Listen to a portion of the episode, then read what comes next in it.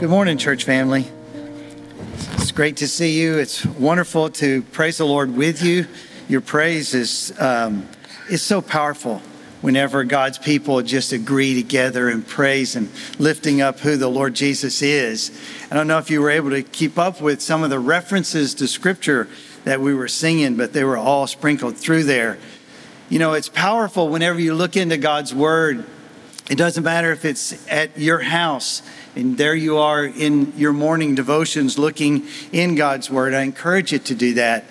Uh, but also, when you sit in a Sunday school class, when you come to hear a message from God's Word, you know, the Bible says that the Word of God is like a sword that pierces, it is like a mirror that reveals, it is like a seed that reproduces, it is like milk that nourishes, it is like a lamp that shines, it is like a fire that consumes, and it is like a hammer that shatters.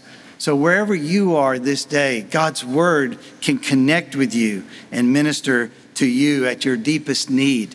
I want to invite you to turn with me to Luke chapter 14, to Luke's Gospel, chapter 14. As one enters the 14th chapter of Luke's Gospel, Jesus has been invited to a dinner party. But this dinner party was at the home of a ruler of the Pharisees. And Luke 14 1 says that they were watching him carefully. They were watching him carefully. Really and truly, it was like a trap. They were baiting the trap. The meal was actually on the Sabbath. And so there was a man there with what's called dropsy. Uh, we would call it today edema, but it's swelling whenever uh, fluid gets in the tissues uh, in the skin. Maybe the Pharisees has had arranged for this guy to be there because they didn't feel like anyone should be healing on the Sabbath. And so this was a Sabbath day. That's what it says, Luke 14 1. One Sabbath, when he went to dine at the house of a ruler of the Pharisees, they were watching him carefully. And there's a man right in front of him who needs healing. You know, uh, already Jesus had healed three different times on a Sabbath. Would it be okay with you if God was able to restore someone uh, to life, restore someone to their health, or even physically if need be? But Jesus had done it three times on a Sabbath. Would it be okay on a Sunday? After Jesus heals the man, he discerns that the pride and the rejection of the Lord Jesus was filling up the room. So, what Jesus does in his own creative, genius way, he begins to paint a picture, a beautiful picture of salvation. He paints it not with a paintbrush, but he paints it with words. He was so skillful at that. He shares two parables. In these two parables, he tells first about a wedding a wedding uh, banquet, wedding feast. And then he goes and tells the second parable about a great banquet, not necessarily a wedding banquet, but a great banquet. He's going to address three different people from verses 7 all the way down through the uh, end of our text, verse 24. But in verse 7, he first addressed those who were invited. So he's going to talk to the guests who were at this banquet where he was at the Pharisee's home at the dinner party. But if you skip down to verse 12, he makes a few remarks to the, to the host, to the man who had invited him to this dinner party there in the Pharisee's home. But when you get down to verses 15 and 16, there's another address that he gives to one individual who was a guest. And the man makes a comment he was responding to something that Jesus says at the uh, in verse 14. He says, "And you will be blessed because they cannot repay you." Speaking about inviting all these different kind of people who can't pay you back if you invite them over to your house. He says, "For you will be repaid," Jesus says, "at the resurrection of the just." So he's pointing to the future. He's pointing to a future banquet. He's pointing to a future reward.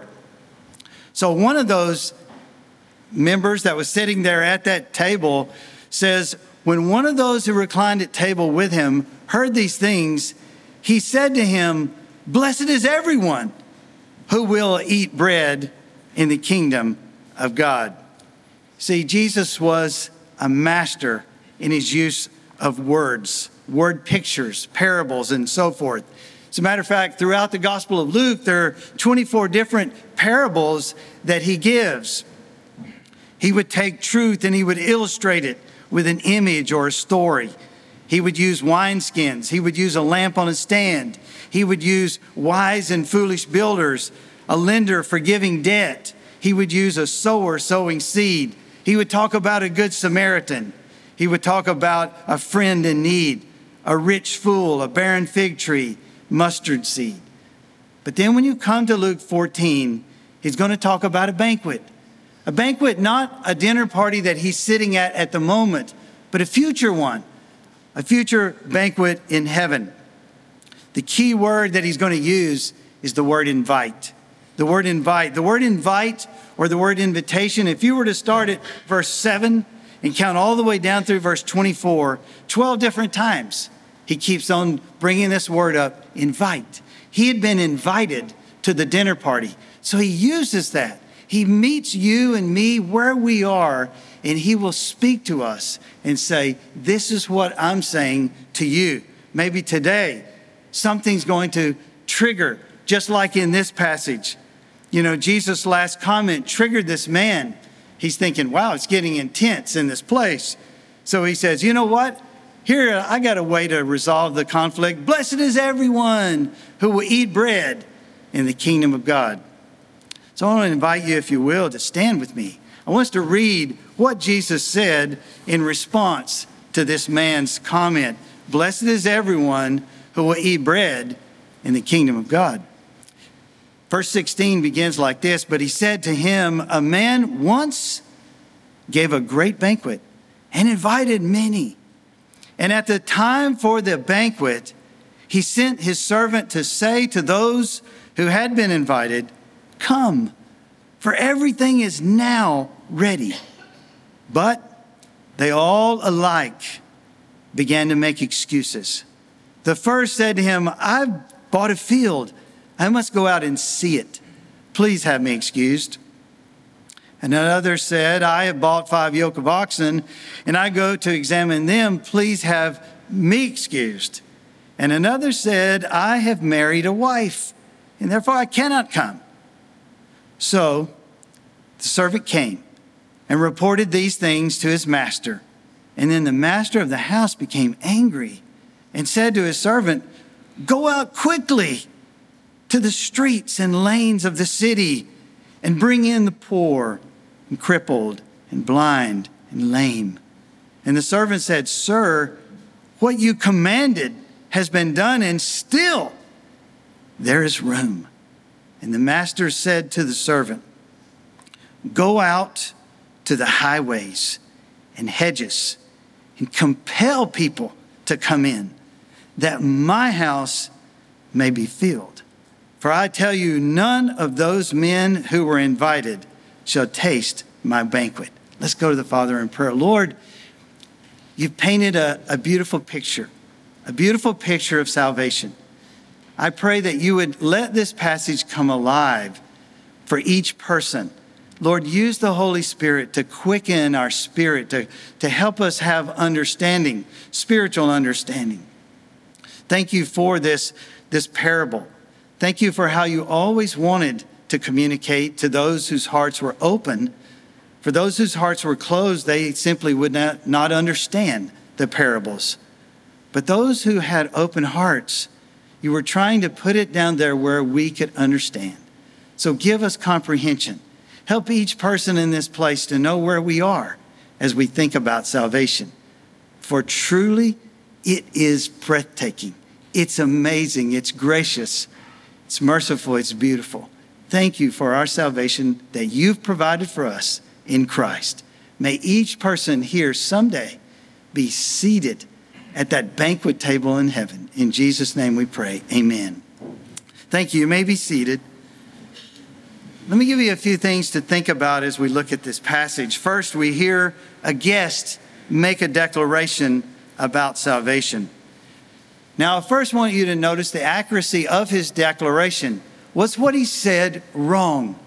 Here's what he said Blessed is everyone who will eat bread in the kingdom of God. If you were to go back into the Old Testament, if you were to read Isaiah 25, verses 6 through 9, Isaiah chapter 25, verses 6 through 9, you would see that that passage tells us there's going to be incredible fellowship with one another, with others, once we get to heaven.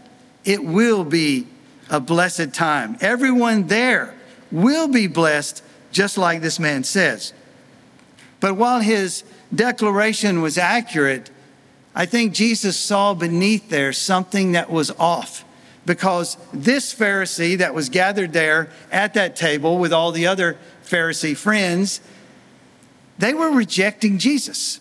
Is it even possible for me or you or anybody in this whole wide world?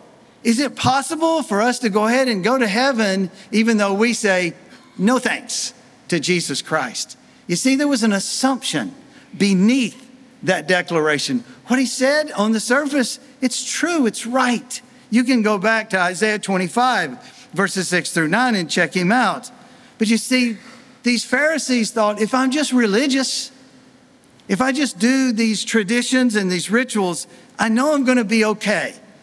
But all the while, they're trying to trap Jesus. They're rejecting Jesus. They don't even like Jesus. Do you like Jesus? He loves you. Regardless of how we may feel about the Lord Jesus Christ, He loves us with unconditional love. But these people, they were gathered and they didn't love Him. And so one time, it's no wonder in John chapter 3 that Jesus was talking to another Pharisee named Nicodemus. And this man was good, he was moral, he was religious. You would think, okay, that guy's for sure going to be at the banquet in heaven. I know he's going to heaven. But Jesus said, unless you're born again, you're not going to go. You have to be transformed by my grace. And so I'm thinking to myself, oh Lord, even though we make this declaration, is it, does it have substance to back it up? Are you making an assumption about a declaration that you would say if someone were to interview you on the street today? Would you make a declaration and say, I'm a Christian, but yet there's no personal relationship with Jesus Christ? There's no commitment to Him whatsoever. I want to move to the second thing that we see at the beginning of verse 16. So Jesus begins to unpack a few things about salvation to this man who makes this statement. And what Jesus says is a man once gave a great banquet. He's about to give a parable. And so when it says a man once gave, I want to just stop right there. That's the way God is. He's a giver, isn't he? I mean, how many of us would raise our hand and say, Yep, I thought of oxygen. Yep, I thought of water on our planet. No, none of us thought of that. It was provided, it was given to us by a creator who loves us. He gives us so many things in life. Was it you that decided where you would be born, whose family you would be raised in? No, I don't think so. Was it you that gave yourself the two arms, the two legs, the brain, the ears, the eyes. No. You see, all your life, all my life, God's been giving us and giving to us. So it's no wonder that in John 3:16 it says, "For God so loved the world that he gave his only begotten son." It's no wonder that the apostle Paul when he's trying to help the people of Ephesus understand about salvation, he says in Ephesians 2, 8 and 9, it's the gift of God, not a result of works. You know why it's the gift of God, not as a result of works? So that none of us will be up in heaven and we'll be bragging about how polished we were, how good we were, how religious we were, how wonderful we were. I think when we get to heaven, everybody's going to say, I'm only here because he had grace on me. I'm only here because he gave to me something I didn't deserve, the mercy. You see, I think that the celebration over salvation is a celebration of a generous God who's provided a way of salvation. And I thought to myself, it's also a great banquet, isn't it? Just like the parable says, a man once gave a great banquet. You know what's going to be great about heaven? It's going to be great because of some of the things that will be there. And it's going to be great because of some of the things that won't be there. I'll tell you what won't be there. You can go back to Isaiah 25, 6 and 9. You can read later in Revelation, but some of the things that won't be there, there won't be any more death. There won't be tears. There won't be disunity. There won't be all these kind of sins and so forth that are here on this earth. But I tell you what will be there the goodness of God, the gladness of God, God Himself, His presence. It's a wonderful banquet. That's why He uses the word great. Sometimes we overuse words when we say, it's amazing, it's great, it's wonderful, awesome. There's nothing wrong, of course, with using these words, but sometimes we use them so much that when there truly is something great, we've already overused the word. Don't lose that sense about salvation. It's also a celebrate of it's a celebration of a gathering, a celebration of gathering. I know that there are extroverts and introverts. And if you're an introvert, maybe for you, heaven is going to be, I just want a place all by myself. Put me up there and let me be by myself. I've been around people way too long. I understand that, you know. Some of us are extroverts. We just, we gain energy as we're around people. We like to be around people. So you're saying, don't put me somewhere by myself in heaven. But I want you to know when he uses that term banquet, you know what he's saying? You're not going to be alone. Who are you looking forward to seeing that's going to be there? Maybe it's a spouse, maybe it's a father, mother, maybe it's a child, maybe it's a brother, a sister, an uncle, an aunt, a grandfather, a grandmother, somebody that knew Christ. They're going to be there. They had a testimony for Christ, and you are going to sit down at a banquet and you're going to say, I want to be right by them. You're going to see the Bible characters. You're going to see so many different friends that knew Christ. You're also going to see your Savior and your Lord, whom you have served and lived for by faith. You haven't seen him by sight, but when you get there, you'll see him as he is. I tell you, it is a celebration, but it's great that there's a celebration. But what if you were not invited? What if there was a celebration in heaven, but God said, you know what? I don't want you there. You've been too bad. You're not on the list. So, in the Jewish culture, Jesus knew this. He goes on to say in verse 16, a man once gave a great banquet and invited many. In Jewish culture, there were two invitations, not unlike sometimes when people will write and say, you know, are you coming? There'll be a save the date there'll be an RSVP, all these kind of things. That was the first invitation that was sent out. It requested, it was an invitation to request your presence at this very special occasion. But there was a second invitation back then that would go out, and it was saying, It's ready. All the food's ready. It's time for you to come. If you wrote, I'm coming, you were expected to be there. You can't just leave them high and dry. So that's the original setting. And so remember at that dinner party, who was, who was it that the ruler of the Pharisees had invited? Probably all the notable Pharisees and other people like himself, religious people. And so you'll recall that these Jewish Pharisees are sitting there listening to Jesus as he's telling this parable. So the parable most likely is reminding those at the table that the Jews were God's chosen people. Were they not? Weren't they? They were on the original guest list for salvation twice. Jesus says in the Gospel of Matthew, he's sending out his disciples to go on a mission trip in Matthew 10, verses 5 and 6. And he tells them in verse 5, I don't want you to even go to the Gentiles. No, I want you to go to the lost sheep of the house of Israel. He says it a second time. When a Canaanite woman is begging him and asking him to please heal her daughter.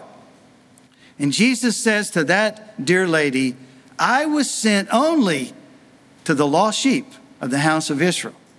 You see, they were the first ones invited.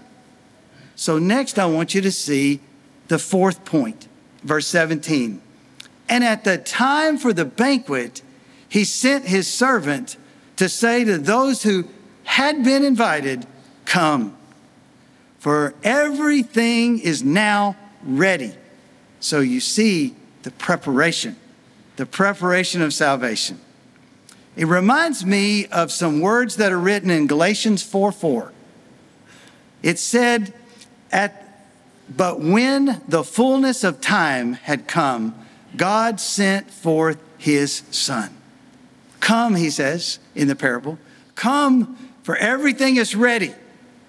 You see, God wasn't expecting the Jews to pay a lot of money so that they could attend this fundraiser. There were no tickets.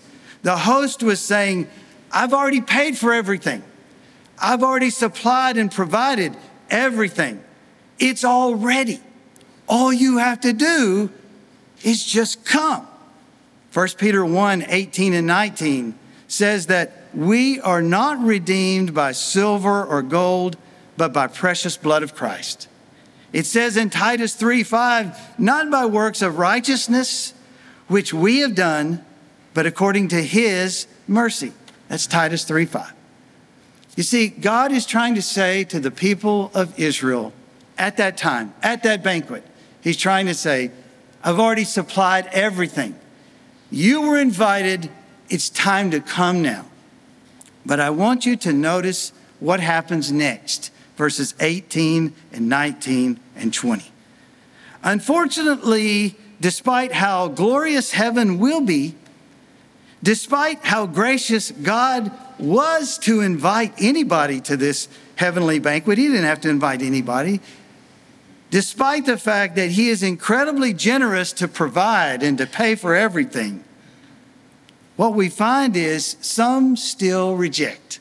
Some are still saying, you know what? There's more important things in my life than going to that banquet right now. And so what we have are just three sort of samples.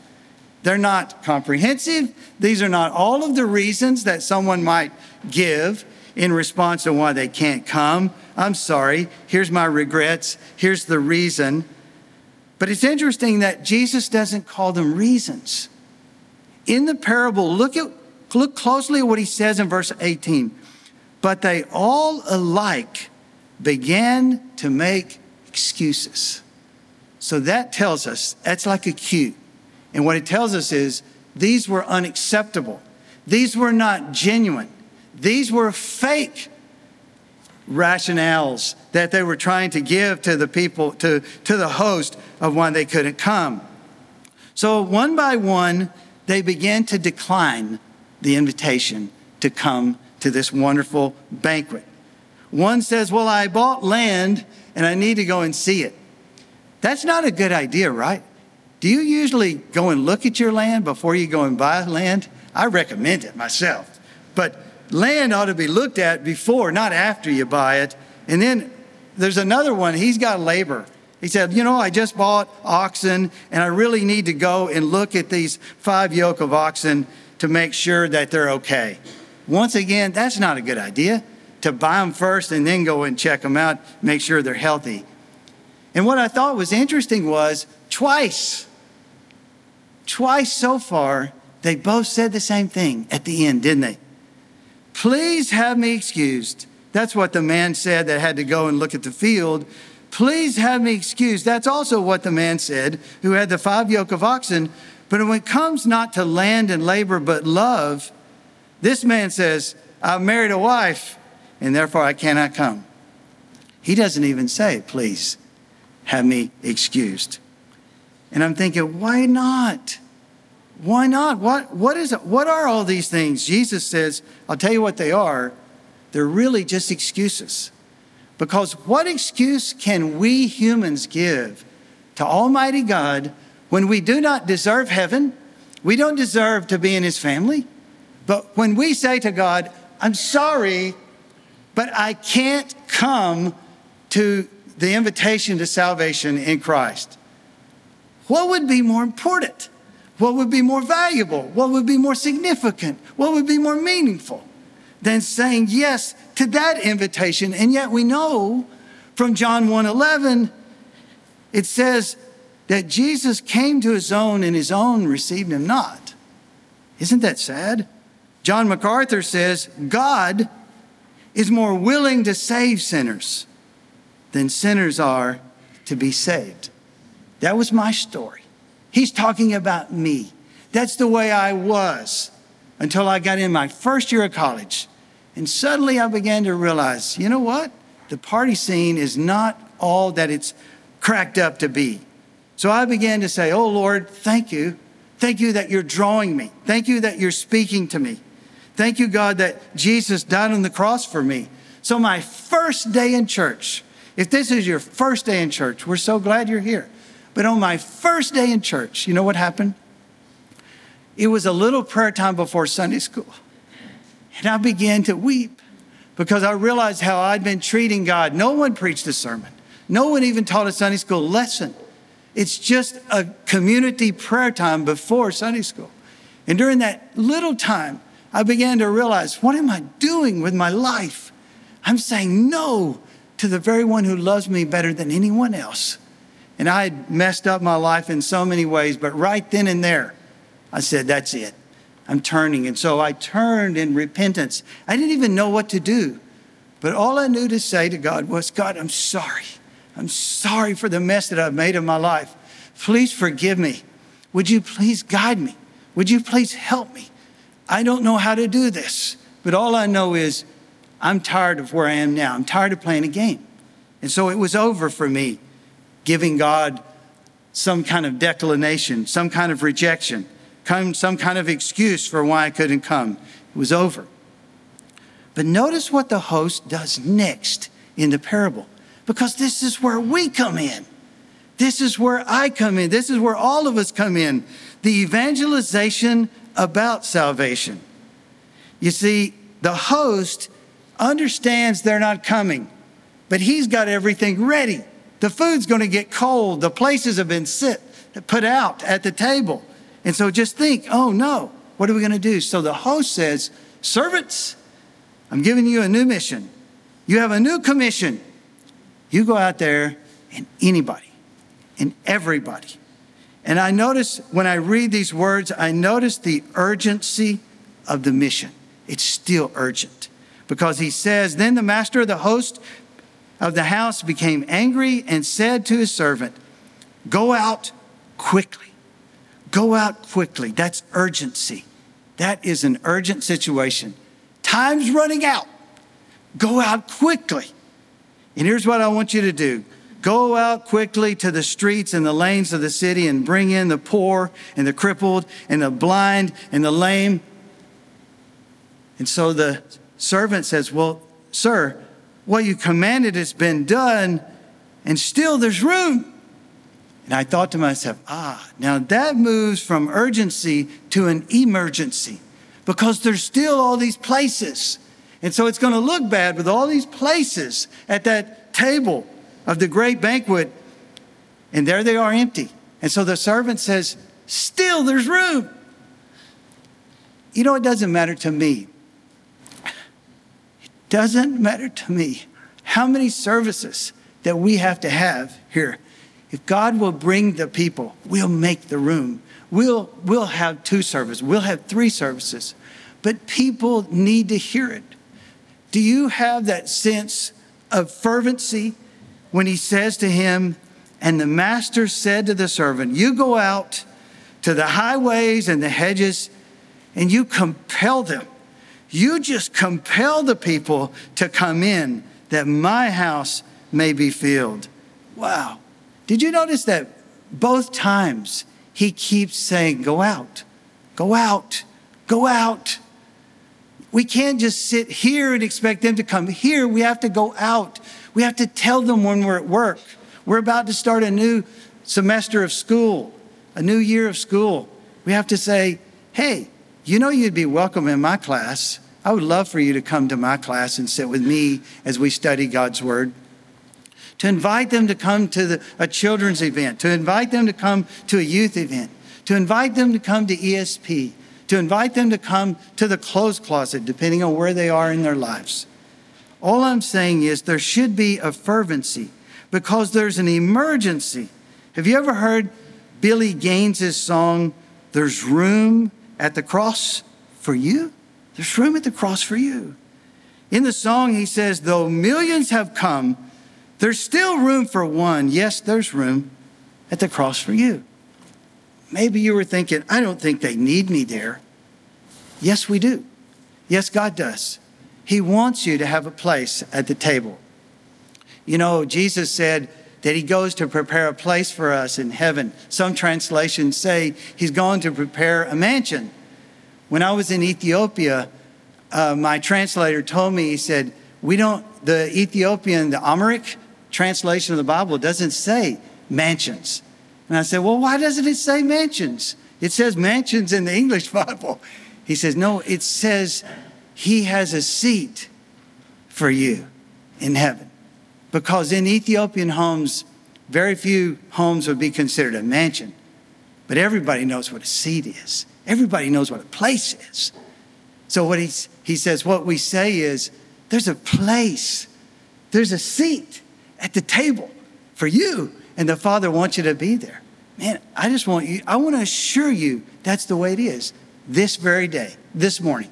There's a seat for you at that table. That's why Jesus died for you on the cross. But I want to share the seventh and most sobering element in the parable the separation from salvation. You know, if one only reads verse 24, if, if that's all you're going to read, where he says, For I tell you, none of those men who were invited shall taste my banquet. Maybe you would say, Well, that host, he's so rude. He's so unkind. He's so uncaring. You got to read the whole parable. You got to see what all's happened up to that point. You got to see that he's already paid. He's prepared. He's sent out invitations. They were supposed to be there. And they said, no thanks. We got more important things going on in our lives than responding to you. And so, don't you think that it's incredible how sobering when Jesus changes the, the use of the third person pronoun, talking about him, to personalizing the second person pronoun in this last one. When you remember the guy that brought this all up, making the assumption, I don't think he pointed to him, but I think he may have looked at him. And I think he, it may have been something like this. For I tell you, he looks right at him None of those men who were invited shall taste my banquet. Whew. That look, that look, when the Savior looks at you after he went to the cross and he says, Really? You don't want to be there? You do realize what it's like not to be there, right? Revelation 21 8 says, But as for the cowardly, the faithless, the detestable, as for murderers, the sexually immoral, sorcerers, idolaters, and all liars, their portion will be in the lake that burns with fire and sulfur, which is the second death. Why would you want to go there? Jesus is saying, I want you in heaven at the banquet with me and my friends. You see, the marriage supper of the Lamb is way more than just a part of a parable, right? You understand that? The marriage supper of the Lamb is not a parable, it's not even just a picture, it's a prophecy. It's a promise. And here's what God promised in Revelation 19 9. Blessed are those who are invited to the marriage supper of the Lamb. And he said to me, These are the true words of God. It's true. Someday it's coming.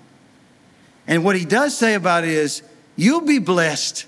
You won't be saying, Man, this was a bad deal. I'm so sorry that I trusted Christ. I'm so sorry I followed him. I'm so sorry I became his disciple. No.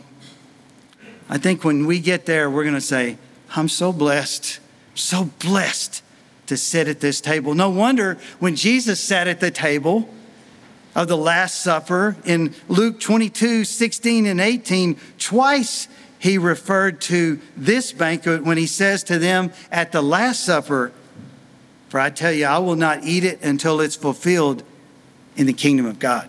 It's going to be eating over there. You see, the metaphor of feasting at a future messianic banquet, you know what it conveys? It conveys eternal satisfaction. Eternal satisfaction. It's going to be a place of incredible joy. I don't think you're going to be sitting there on a cloud playing a harp because most of the men I know are not excited about that part. But you know what? It's going to be beyond our wildest imaginations. We can't even begin to imagine what God has prepared for those who love Him. That's why Hebrews 12 3 says, How shall we escape if we neglect such a great salvation? What an incredible, beautiful picture Jesus painting with his words. 2 Corinthians 6 2 says, Behold, now is the favorable time. Behold, now is the day of salvation. It's really not that hard. And that's why Jesus is trying to break it all down as he says in this parable. John puts it this way in 1 John 5 12. It's really easy. Listen to this. Whoever has the Son has life. Whoever does not have the Son of God does not have life. It's just that easy. Either we commit our life to Christ or we don't commit our life to Christ. Either we're going to be his disciple until our last breath, or we're going to say, No, I believe I'll just play games. I, I was there. I'm not going to throw rocks at you for playing games with church and God and so forth. That's the way I was doing it. But I just want you to know I finally got tired of it. I thought, I'm ready to get off this treadmill. I'm ready to go with an adventure of living for Jesus Christ and of experiencing that salvation He provided for me. I want to be in heaven with Him in that place where there's no separations, there's no death, there's no tears, there's no sickness, there's no sorrow. I can't imagine anybody not wanting to, to be honest. That's why we always extend an invitation. We have a closing song, and I stand down front. The musicians, they can come now if they want to, to prepare to lead us in this song.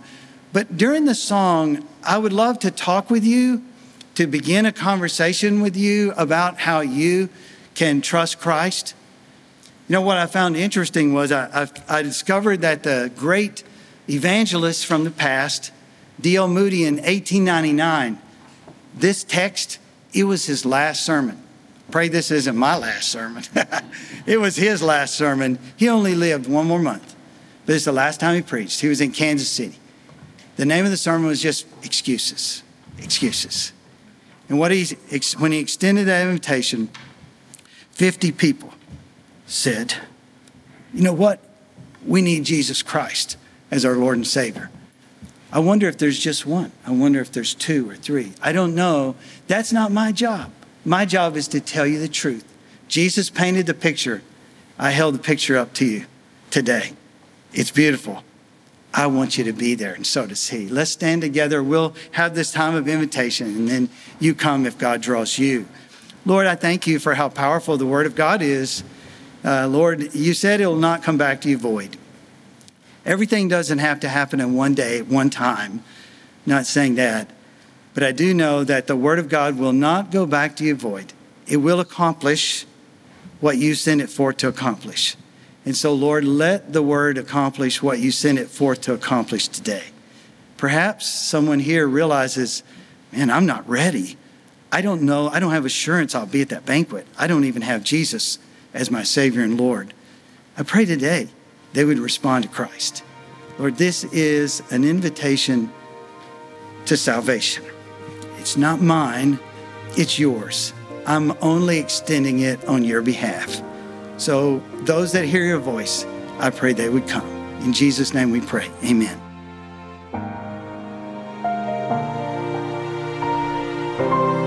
This is a ministry of First Baptist Church located at 1700 Milam Street, Columbus, Texas.